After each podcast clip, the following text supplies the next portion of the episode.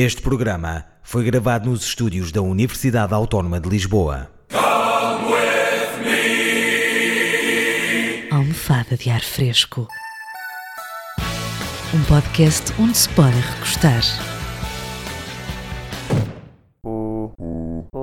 Não percamos mais tempo, vamos já à atualidade que interessa, que hoje temos uma almofada de ar fresco dedicada a mulheres talentosas. É verdade, aquelas que nos inspiram, que se revelam em palco, por exemplo, e cuja aptidão artística nos deixa sempre estarrecidos. Comecemos já com um prémio revelação para uma mulher que também está à procura de conquistar novos palcos, com a notícia: Mãe de Medi concorre a programa de talentos. Ai, que bom! Um aplauso! Um aplauso!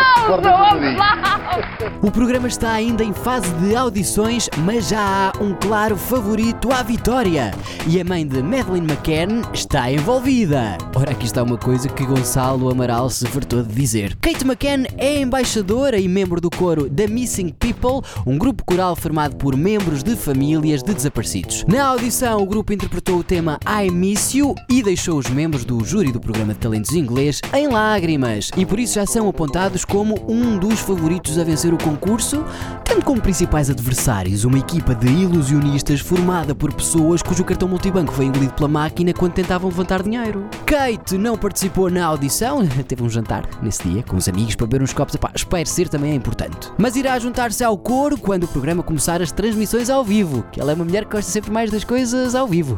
Menos dos filhos, eh, mas vá, vamos continuar. Esta aparição noticiosa teve pontuação máxima nos comentários. Foram centenas de pessoas a deixar as suas opiniões, que ficam bem resumidas na frase de Marcolino Fonseca: Basta fazer aquele número que fez na Praia da Luz e tem o prémio no papo. Andreia Neves acrescentou: Deve ser um casting para a série Sem Rasto. Fica com o papel de certeza. Maria Carvalho ainda tomou dois diazepams depois de ler esta notícia, mas não lhe valeu de nada.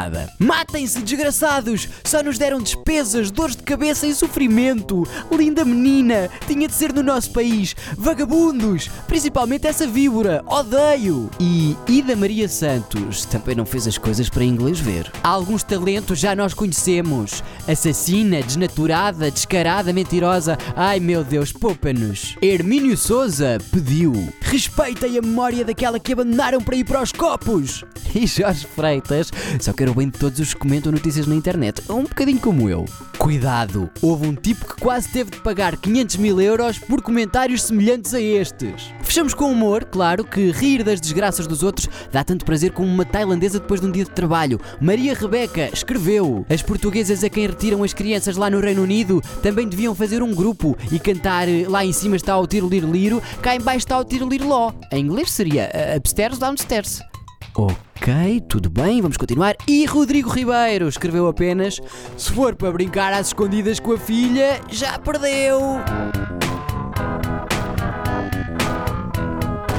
E na semana em que Beyoncé rachou a internet ao meio ao comunicar que está grávida de gêmeos com uma produção mais ousada, encontrei uma notícia alarmante, assustadora, inacreditável, que nos faz duvidar de tudo. O título é Terá Beyoncé morrido no ano 2000?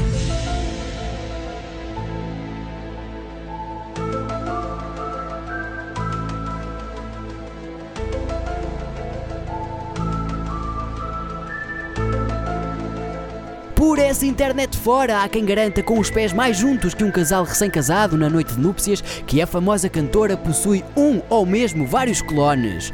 O plano teria sido idealizado pelos produtores musicais da cantora que, após a sua alegada morte no ano de 2000, decidiram replicá-la, à cantora, claro, recorrendo a células estaminais para que a sua música vivesse para sempre. Dá por favor para me arranjarem um bocadinho daquilo que esta gente anda a beber? Há, no entanto, quem pense que a morte da cantora ocorreu apenas no ano de 2010.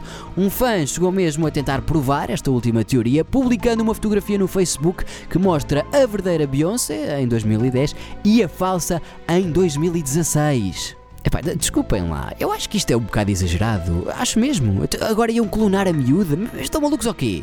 Daqui a nada vão dizer, eh, sei lá, que o Trump não descende dos babuínos, queres ver? Devem perceber muito de ciência estes, devem, devem. À caixa de comentários vieram parar as single ladies e não só. Por isso o melhor é abrirmos os nossos ouvidos com toda a atenção que estes comentários gritam. Luís Cunha despenteia-nos a juba. A Beyoncé não sei. O Sporting morreu dois anos mais tarde. E Miguel Santana Cândido mostra-se um homem disponível. Se o Jay-Z se sentir mal com o clone, pode mandá-lo embalado cá para casa. Preciso de uma empregada com dotes vocais e bons atributos. Abu Escobar partilha connosco um pouco da sua intimidade. Neste momento estou no meu quarto a engomar. Vou no funeral do meu vizinho João que morreu carbonizado. Acendeu o fósforo para ver se o tambor ainda tinha gasolina. E da Silva Vitor também está a perder algum combustível.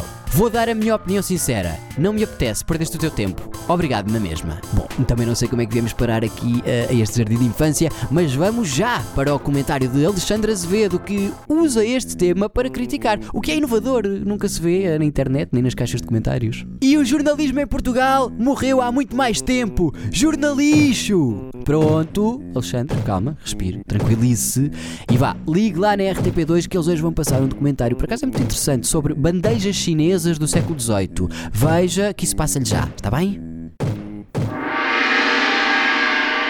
Este e outros programas disponíveis para ouvir e descarregar em radioautónoma.com.